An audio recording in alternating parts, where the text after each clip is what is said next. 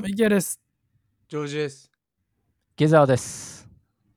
オールナイトニューヨークはニューヨーク市に住む男3人がニュースや日々の話題を中心にゆるく話し合うポッドキャストです。はい。ということで、今回はですね、過去のニュース、今までいろいろ取り上げてきたニュースがあるんですけども、えーそれのアップデートうんについていろいろちょこちょこ触れていきたいなというふうに思います。オールナイトニューヨークでは、こう毎回さ、ニューヨークで話題のニュースを取り上げさせていただいてるわけだけれども、はいまあ当然物事っていうのは時間とともに変化していくわけですよね。ということで、まあ直近ね40、50回分ぐらいの中から特にアクセス数が多い回、まあ要するに皆さんがが興味がある、ご興味がある回を中心に足元どうなっているのかということに関して、まあ、それぞれ簡潔にお話をしていこうということなので、まあ、リスナーの皆さんは今回の最新情報だけでなくて、ぜひですね、元のオリジナルの回もこの際聞き直していただければと思います。むしろそのオリジナルを聞かないと、まあ、今日ちょっといきなりこうはしょってね、えー最新の方のお話だけするので、えーわからないこともあるかもしれないので、その点よろしくお願いいたします。はい。はい、再生回数上げてください。あざっす。早速一つ目。はい。12月28日2022年の回ですね。エピソード119からですね。ニューヨークとネズミ、生き残りをかけた飽くなく戦いは続く。えーということで、まあ、ニューヨーカーとネズミっていうのはもう長い歴史があるわけですけども、もうずっと切っては切れない縁じゃないですけど、うん。えーそういうニュースを取り上げた回のアップデートがあるところですね。The Rats Don't Run This City、えー We Do とかさ、なんかあったじゃん。この街を動かしているのはネズミでなく我々だっていうさ、T シャツが売られ始めるくらいネズミが大量に街に発生して、えーネズミ嫌いを公言しているアダムズ市長を筆頭に、ネズミ担当大臣みたいなのを募集して対策チームを作り動き出したっていう。ネズミを排除するなんかリーダーみたいなのになれば10万ドル？あの給料そうそう、なんかそれぐらいだったとも思う。もうちょっとだそう。いうのがうん。そうそうそう、そんなんだった。進展があったんですか？この戦いには仁義なき戦いにはいは、えっと、こちらね、現状どうなっているかと言いますと、その4月にね、えーニューヨークシティの方で、そのネズミ担当、対策担当として1名、まあキャサリンさんという方が、まあ、採用されましたと。で、それから、えーネズミをパブリックエネミーナンバーワンと名付けてですね、撲滅をしようということで、えー350万ドルの予算を組んで、えー本格的に指導しましたと。で、え2人も知ってるかもしれないけど、飲食店のゴミを路上に出す時間を8時以降に設定したりとか、あとコンポスト対策をしたりとか、まあ、矢継ぎ早にさまざまな対策を講じてきましたと。で要するに何かやってる感じは、ニューヨーカーの中でもあったんじゃないかなと。はいはいはいはいで、10月終盤、ね、1年に一度の査定の日がやってきましたと。これ、以前、どっかの回で、えー取り上げたことがあるんだけど、害虫駆除を専門に行うオーキンっていう会社が年に1回発表しているトップ50ラッティエストシティーズリストっていうネズミが最も多い全米トップ50の都市ランキングってやつがあって、うん。で具体的には2022年の9月1日から2023年の8月31日までに実施したネズミ駆除の件数をランキングにしてるのね。で、このランキングにおいて、ニューヨークは昨年全米2位っていう不名誉な結果になっちゃったのね。要するに全米で2番目にネズミの駆除の件数が多かったってことだよね。これ当然不名誉な結果ということで、あれ1位はどこだったんでしたっけ？ちなみにシカゴとかシカゴです。その通り、よく覚えてるね。シカゴです。で、ニューヨークシティ。まあ、今年、リベンジですよ。やりましたよ。アダムズ市長。おお2023年度、うん。ラッティエストシティーズリストにおいて、ニューヨーク市、3位となりました。おおおめでとうございます。結果出てますはい、ね拍手、拍手。はい、皆さん拍手。はい、拍手。はいはい、ありがとうございまはいす。ね、はい。はい。ね、もう涙出ますね。ミキヤ君が言ってくれたように、シカゴが9年連続不動の1位ということでね、まあ、別格の強さっていうことなんだけれども、まあ、2位に LA が入ってきまして、うんえーニューヨークはなんと3位と。これちなみに、ニューヨークが頑張ったから下がったんですか？それとも LA が上がってきちゃったんですか？わかりません。さっぱりわかりません。そこじゃないです。そこが一番ね。いいツッコミです。これ相対評価じゃなくて絶対評価で語ってくださいっていう意見は無視しますので今日は。あのネズミの数が例えば13万8321匹減ったとかそういう数値は一切ないので、まあ、LA が増えたのかニューヨークが減ったのか2つとも増えてんだけど LA の方がより増えたのかよくわからないですそこは。いや、じゃあそれいい加減ですはまあ、圧力の可能性あるじゃないですか、これはもう。それもあるかもしれないです。はい。下げてよ、下げてよ、今年は。つって。でもそんなの全部無視してね、ひとまずニューヨークが、えー3位に入ったと。LA よりネズミの数が少なかったということです。まあ、ネズミの駆除の件数が少なかったっていうところ。これを祝おうということですよ。ね、うんこれもひとえに皆様のニューヨーカーの皆様の衛生観念がですね、向上した結果かなと。僕はもう非常に嬉しく 思っていますと。だからほら、手を洗ってね、歯を磨いて、風呂に入って、ワクチン接種してね、ゴミの分別をして、適切な時間に廃棄するっていう当たり前のことを僕らニューヨーカーはやっとできるようになったと。少しできるようになったかな。ね、その結果、以前より、以前より少しずつ害虫が寄りにくい街になって、3位っていう栄冠に輝いたっていうことですよ。なるほど。ああなるほど。なるほど。はい。これで来年、さらにね、4位とかにまたガクってなっていけば、た本当にうん結果が出てるってことなんでしょうね。おそらく。それか、今さっき言ったように、他の都市のネズミが増えただけかもしれないけどねそうで。すね。そこは追いやった。言っちゃいけない追いやったのかもしれない。それもあるかもしれない。ネズミ、いや、もう相当な移動経由してる。多分 いや、多分1年ぐらいかけて移動してるでしょ。だってそれだかもったら。しれないよ。そっちの方がドラマありますけどね。ネズミが1年かけて。くぜっつって。ねいやそれこそもうあれでしょ、もうドリーム映画化掴みに行くぜみたいな。シカゴは天国みたいな。シカゴはサンクチュアリだからっつって。サンクチュアリだから、ラットサンクチュアリだからっつって。みんあれなんかちょっとそれ次のニュースにつながってくるな、なんか。でそういう発想になる。えっと、アダムズ市長が特別予算を組んで、担当者も置いて戦ったっていうね、この半年間ね。で、僕もほら、店を経営してるから、やっぱりどでかいね、ゴミ箱、ね、コンテナ、買わされましたよ。ね、結局支給してくれないのに勝手に買って買ってくれと、こうルールだからって言われて、買って、で、買わないと罰金だから。ね、結局、ゴミ箱製造メーカーが特需だったと思うんだけど、まあ、そういう努力があって、やっと、こういう結果が出てきたのかなというところなんだけども、でも、本当に効果があったかどうかは確かによくわかりません。本当に。マジで不明です。で、ニューヨークシティもなんとか、こう、ネズミ対策の成果が出てるってアピールしたいから、やっぱこれだけお金かけてるしね。なので、ネズミ駆除件数が15%も減った俺らすげえぞなんていうようなアピールを、まあ、市長自ら知ってたけど、でも、まずね、比較するベースが、過去最高に駆除件数が多かった2022年がベースになってるので、そこと比べて15%減ったってことなので、まだ全然過去2番目か3番目に多い駆除件数なんだって。だからまあ全然まだまだ、あの、ネズミは多いっていう状況の変わりはないと。で、何度も言うけど、これ、あくまで駆除件数だからね、電話かかってきたクレームの数だから。なので、あのメディアではね、もうあまりにネズミが多すぎてみんな報告するのも疲れてきたので、駆除件数が減ったんじゃねっていう、そういうそれも全然ありそうですね。そう。まあだから、お二人がどう思うかわかんないです。今でも変わらずネズミを見るのか、それともやっぱりここ半年減ったと思うのか、そういう肌感が一番重要なのかなっていうところではありますけど、いかがですか？お二人。どうですか、ジョイさん、体感。体感？いやーもう共存してるよ、もう。全然も共存してる？う。共存してるよ、もそれが当たり前になってきたけどね。う。もうお互いにもう、お、お、みたいな。お、元気に生きてるね。つってんあんま、そう、もう相変わず。らずさ。まあ、僕も見ますけどね、普通に。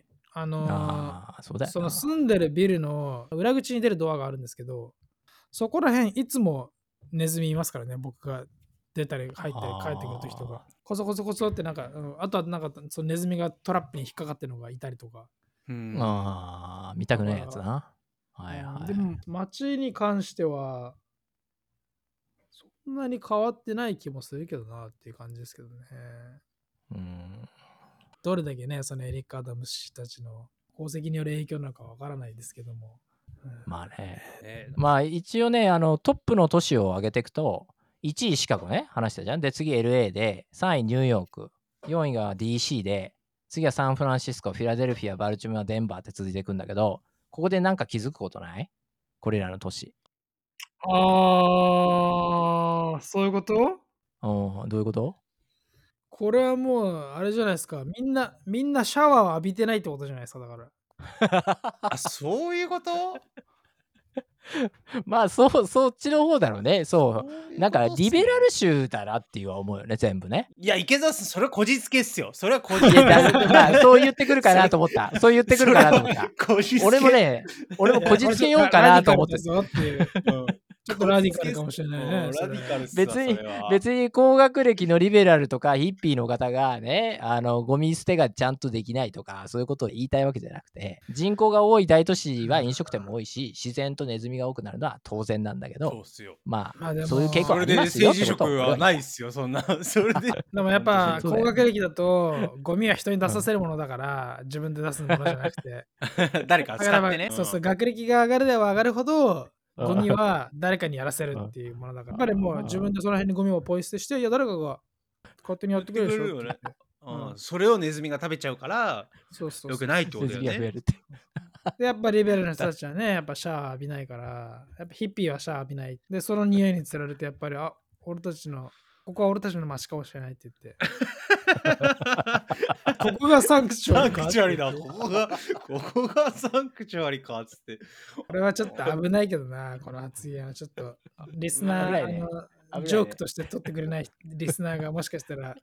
いるかもしれない。炎上炎上してしまうかも炎しれない。上しちゃうよはい。まあ、確かに、でもまあそそういうこと、なんか見えてくるなっていうふうに思うってことですか？なんかちょっと傾向があるなみたいな。いやいや、無理やりそっちに持ってきたいだけだ持ってきただけですよ。デンバーとかだって、デンバーとか意外ですけどね、なんか綺麗なそうなのイメージはあったんですけど、あそうだよね。コロラドってなんかそうだよね、環境がそういうのが。高度も高いしね。まあ行くとこないんじゃないですかやっぱ。他に。あ、ネズミが？なそうそうそう。何もなさすぎて。あやっぱりみんな西の LA を目指そうと思ったんだけど、まあ、デンバーぐらいでちょっと止まっちゃって。そう止まってっつってうんでなるほどそこで休憩してまたまあ、もしくは西に行くはずが間違えて南に行っちゃって DC の方に行っちゃうとか、ね。あ行っちゃってるみたいなあるかもしれない天竺を求めて。天竺 西へ 西へね行ってるかもしれないしそでもそもそもでもネズミってうんそのシティに住んでるうんネズミとなんか普通にん野生のネズミって多分違いますよね。あ、違うね。違うね。そうですよね。なんかうんハツカネズミとかいろいろ種類があるじゃないですか。だからうん。種類が違うね。シティのうんネズミ。シティなんかノルウェーラットとかじゃないかな。なんか違う種類だよね。ああのブラウンカラーのやつな。はいはいはいはい。そうですよね。不思議だよね。あの外にいるのは可愛いと思われるのにさ、街中にいると害虫だっていう風にみんな思ってるじゃん。かわいそうだよね、ネズミもね。完全にこれ、おかみ先導の一方的な刷り込みのせいだよね。もう、ネズミは悪いもんだっていう思い込みになりがちじゃん。だって。まあそうですね。なんでね急に池田さんネズミ擁護派になったんですか？いややっぱでもやっぱ2つの視点から見ることは大事だなって思うわけですよやっぱり。ネズミ側の視点から見ることも大事だってことですかかそうっすよ。だだからそうでしょ、ネズミは可愛いペットにしたい、中には食べちゃいたいっていう人もいるわけじゃん。もちろん、人には。でしょ？中には食べちゃいたい。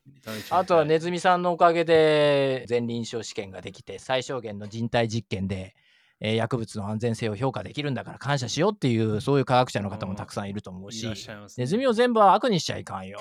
そのニューヨーク中のネズミを捕まえて実験の対象にすることはできるんですかね？殺さずにど。うなんだろう。それならそ育てた方が早いんじゃない？多分コスト的には。ああ、もうすでに う、んすでにあるからそういう工場が。そうそうそうそうそうそうそう。なんか悲しい。い話だな、そう思うとな。いやー、人間とは残酷な生き物です。はい。残酷な生き物です。はい。はい、続いてのニュースに行ってよろしいでしょうか？はい、どうぞ。はい。エピソード125、ニューヨーク中南米移民対応にシックハックというえーニュースですね。今年の1月30日の記事になっておりますけど、ここから、はいえーどのようなアップデートがあったのかということで、あの、ジョージさんがね、ちょうどこのニュースの時に、なんかこの、あの、ニューヨークの、この中南米の移民問題のこれがああった頃くらいから、最近、あの、サブウェイでチョコラテ売る人増えてないみたいな。ああ、言ってた。うんで、やっぱ、あれすごいいい視点だよね。今すごいもんね、それ、数がね。今すごい、本当に。めっちゃいますもん、ね。歌詞よく見てたよね。うんいつもなんか小さい子とか連れててね、子供とかがやってるの見たりとかしますけど、あのお菓子はどこから買うんだろうって思ってるんですけどね、僕は。ね。ほんとそうだよね。あれ、あれなんじゃない？だから、フリーとかなんじゃないの？そういう、あ、そうなのか。なんか、フードがフリーになる。あれが列にみんな並んでそれで売ってんじゃないですか。はいはいはいはい。たまに見ますよ、なる僕。うん。それを転売してるってめことね。転売しああ、ありえる転ね。売してる。うんなるほどね。はい。という、まあ、ニュースがありましたけど、これのアップデートがあるということで。はいはい。まあだからその中南米移民って何の話っていう人は、まあこっから聞いても多分わけわかんないと思うので、まず125回を聞いてください。で、戻ってきていただければと思うんですけど、あのざっくりと言うと、まず昨年春からベネズエラとか南米諸国から米国に国境を不法に越えて入国する移民の数が急増しましたと。で、そのあまりの数に対応できなくなったテキサス州とか国境沿いの州、まあ特に共和党系の州ね、が、あのいわゆるサンクチュアリっていう聖域都市と呼ばれる移民に優しいリベラル州の街、特にニューヨークに相談もなしに、ね、許可もなしに次々と移民をバスで送り込んでくるっていうことが起きてますっていう話をしたと思うんだけど、で、現在どうなってるかっていうと、保守派にあるこの不法移民バス送り込み作戦っていうのかな？は、こうバスの本数は多少少なくなったとはいえ、未だに続いてるんでね。州によってはものすごいまだまだ人数が来ているっていう状況が続いてますと。で、まあこれも前回触れたと思うんだけど、ニューヨーク市にはこの街にやってきた人は違法だろうが合法だろうが、どんな人であろうとも、えー、全ての人に宿泊場所の提供をしなければいけないっていう、ライトトゥーシェルターっていう法律があるんでね。で、えー要するに何としてでも彼らのために滞在場所を用意してあげないといけないということになってて、で、うんそのニューヨークに南米諸国からやってきた移民の数が直近累計で、えー11万人以上になりましたと。いうことで、すごい人数だよね。あのニューヨーク市自体がだって800万人とかでね、人口が。まあ、そのうちの11万人は新たに、えー昨年の春から来た、えー南米からの違法移民の方々ですと。いうところなので、でもちろんね、その後、他の都市に、えーニューヨークを経由して移った方とか、あと、自ら住む場所を見つけられた方っていうのも多くいるとはいえ、でも、今でもニューヨークのシェルターに滞在する移民の方の数というのは、まだ6万5千人もいらっしゃると。で、えーニューヨークの市内のさまざまなところに移民の方々が寝泊まりできる、そのシェルターっていうものを市が設置してるわけだよね。中にはホテルを借り切ったりとか、学校の体育館とか、クルーズ船のターミナルとか、とにかく緊急用にシェルターっていうのを指定して、そこにベッドを置いたりして、なんとか対応しようとしているんだけど、まあ、その数はすでにもう200箇所以上あって、ベッドはどこも満杯で、で衛生とかもちょっと問題があって、で、かつ、まあ、一部の人々をニューヨーク市郊外の街に、じゃあ行ってくださいともニューヨークいっぱいだから、えー周囲の街にね、お願いします、行ってくださいと言って、えー送ろうとしても、今度はそっちの街から猛反発を受けて、訴訟を受けたりするぐらい、要するに市同士が、町同士が、えー訴訟し合うっていうような、そんな事態になっちゃってると。要するにニューヨーク市はサンクチュアリで、聖域都市で、ライトゥーシェルターとかいう決まりがあるんだろうけど、俺らは違うとね、地方の人から言うと。まあ、連邦政府とニューヨーク市が作り出した移民危機の負担を、なんで俺らが負う必要があるんだと、負担を負う義務はないでしょっていうこと、うんで、まあ、袖にされてしまうっていう。なるほどね。ちょっと移民の人は非常にかわいそうだよね。あの、ここでもダメ、あそこでもダメ、え私、僕どこ行けばいいのっていうところになっちゃってると。で、その、不法移民の方々に、食品とか、えー医療とか、教育とか、であと住むとこだよね、シェルターなど、さまざ、まなサービスを提供しなければいけない。で、そのために1人当たり1日400ドルのお金が、ニューヨーク市の税金から拠出されてるっていう。やっぱり400ドルかける11万人だから、やっぱ相当な金額だよね。なので結果、市の財政のさまざまなところにかなり幸せが来ていて、で、アダムズ市長は市の機関とかさまざまな予算を10から15%カットして対応せざるを得なくなってるっていうのが現状。で、そうなると、まあニューヨーカーは不満がたまるよね。なんで俺が働いて市に払った税金が国境を乗り越えて入国してきた不法移民たちの生活費に使われるんですかと、ふざけるなっていう人もそれは当然出てくるというとか、みんながみんなそうじゃないよ。なんとか助けてあげようっていう方もたくさんいらっしゃるけど、やっぱそういう人もやっぱ一定数出てきてしまうのはしょうがないよねと。で、まあ、実際にマンハッタンの移民が寝泊まりしているホテルの前とかでも、あの移民反対派の方々がプラカード持って、お前ら母国に帰れとか、あのさっさと国境を国は閉じるべきだとか、なんか叫ぶ方が出てきて、で、またいつもの通り市役所の前だよね。シティホールの前に行くと、どれだけね、えー、消防車の数を、えー、減らさなきゃいけないんだ、ふざけるなとか、移民のために俺の予算削らないでよデモっていうのが起きてしまってるというところ。で、さらにはそこに移民擁護派の人権団体の方々が乱入してきて、もう混乱極まれりっていう感じよ。もうぐちゃぐちゃな状態になっちゃってる。だからまあ、ほとんどのニューヨーカーにとって、えー、移民の方々を助けてあげたいけど、いや、でもこの人たち不法だし、僕らの税金ここに使われるのか、うーんっていうのが正直な気持ちなんじゃないかなというところで、いろんな社会問題がどんどんどんどん出てきたっていうのがこの10ヶ月ですというところかな。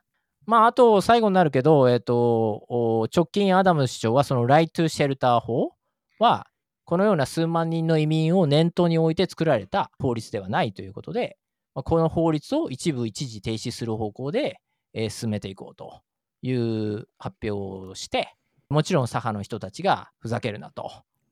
どんなバックグラウンドを持った人でもね、ニューヨークに足を踏み入れたら助ける。だからニューヨークで活躍してねっていう、この移民の国アメリカを象徴するようなこの法律じゃないこれって。その象徴が、まあ、このような形でなくなるっていうのは、近年のヨーロッパを見てもしかり、まあなんか欧米の移民対策、政策っていうのは、この第二次世界大戦後とは異なる新しい段階に入ったのかなっていうふうに、個人的には思ってるところです。で、次はやっぱり日本だよね。えー、日本はこの動きを見て、どのようにするべきかっていうところを学ぶところは多いんじゃないかなと思います。なるほどね。はい。はい。いや、でもあれじゃないですか？結局、アメリカ来ても働けないから、ビザがないと。うんうんうん、ニューヨークに来たって先がないっすよね。そうやね。そうやね。あのえー、うん、ないですもんね、ビザが。だから仕事できないじゃないですか、まず。ないね。そんなに11万人も働けるほどの、その、なんていうんですか、レストランの皿洗いとかもないでしょうからね。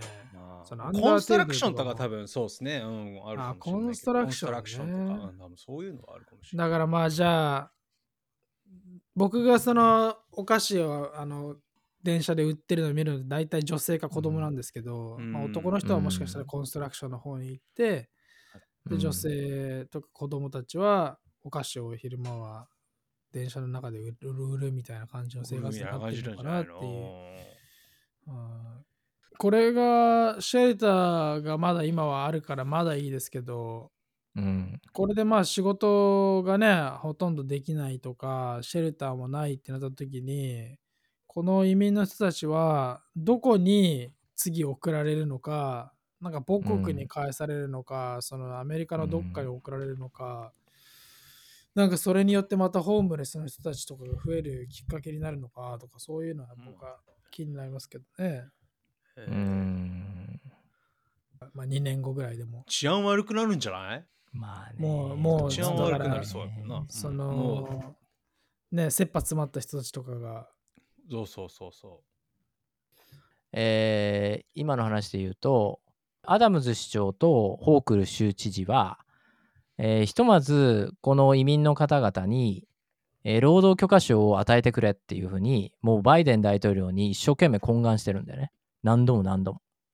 でも、バイデンさんがなかなか動いてくれないと。で、そこには理由があって、別にトロトロ彼はしてるわけじゃなくて、連邦法では、えー、亡命申請をしてから、え180日まで、えー、労働許可証は出ませんっていう、そういう法律があるんだよね。なので、半年は待たなきゃいけない。でもその半年の間、ニューヨーク市はその方々の生活費を賄わなきゃいけないじゃん。だってお仕事できないから。移民の方々。労働許可証がないから。だから、アダムスさんたちは、まあ、早くしてくれと、もうそこはちょっと法律改正してでも、早くやってくれって言うんだけど、でもバイデンさんとしても、じゃあそれをね、90日とか60日とかすると、どんどん労働許可証が取りやすくなってしまって、アメリカにそういう目的でどんどんどんどん入ってくる人が増えてきてしまうと、それはそれでぐちゃぐちゃになっちゃうから、やっぱり守らないといけないっていうところ、特に11万人もいるから、みんながみんなそういう風にしてると、かなり前例っていうのが出来上がっちゃって、だからできないっていうところの、アダムス市長もホークル知事もかなり、えーバトルってるっていう感じ、バイデン大統領と。っていうのが現状だよね。で、実際にその今2人が言ってくれた仕事っていう面では、一応ね、農業関係とか、その建設関係とか、飲食業とか、そういうところでは人が足りてない。今は。今はだよ。足りてないっていうところがあるので、もう早く労働許可証を彼らに与えてくれっていうのが業界からは一応プッシュはされてる。けれどもいつまでそのロングタームで働ける仕事かどうかっていうのは、まあ定かではないから、だ2人の言う通りだと思う。それは一時しのぎにしかならないのかもねという話があったりとか、そういうところから移民が仕事を作り出して、えー経済が回って、それでニューヨークは強くなってきた歴史があるんだから、えーどんどんどんどん働かせるべきだっていう人がいたりとか、もうそれはもう専門家の中でも2つに分かれてるっていうところではあるようだね。でもそうなるとあれじゃないですか。前からいた移民の人は大変じゃないですか。だってビザがない人がいてまあ20年ぐらい前に壁登ってきた人だっているわけだから僕らもそうじゃないですかこんなだって学校行ってビザキープしてんのにそんな労働許可証守ってないやつらが与えたらみんな亡命しますよアンフェアってことだよね。うんそれはあるですよ僕も当事者だからうんうん僕もグリーンカード待ってる身としてはそうだよね。うんそれは本当その通りだと思う。そうですね。まあ、アメリカでもそんなの関係なくてやりそうやけどな。とりあえずやっちゃう感じのね。とりあえずね目の前でもそうでもしないと移民の方々がお金稼げないイコール、もうずーっとニューヨーカーの税金で賄わなきゃいけないっていうところは、確かに。にマイナスっちゃマイナスだよね。うん早く経済動かさせた方がいいんじゃないっていうことよね。難しいところだよね、これはね。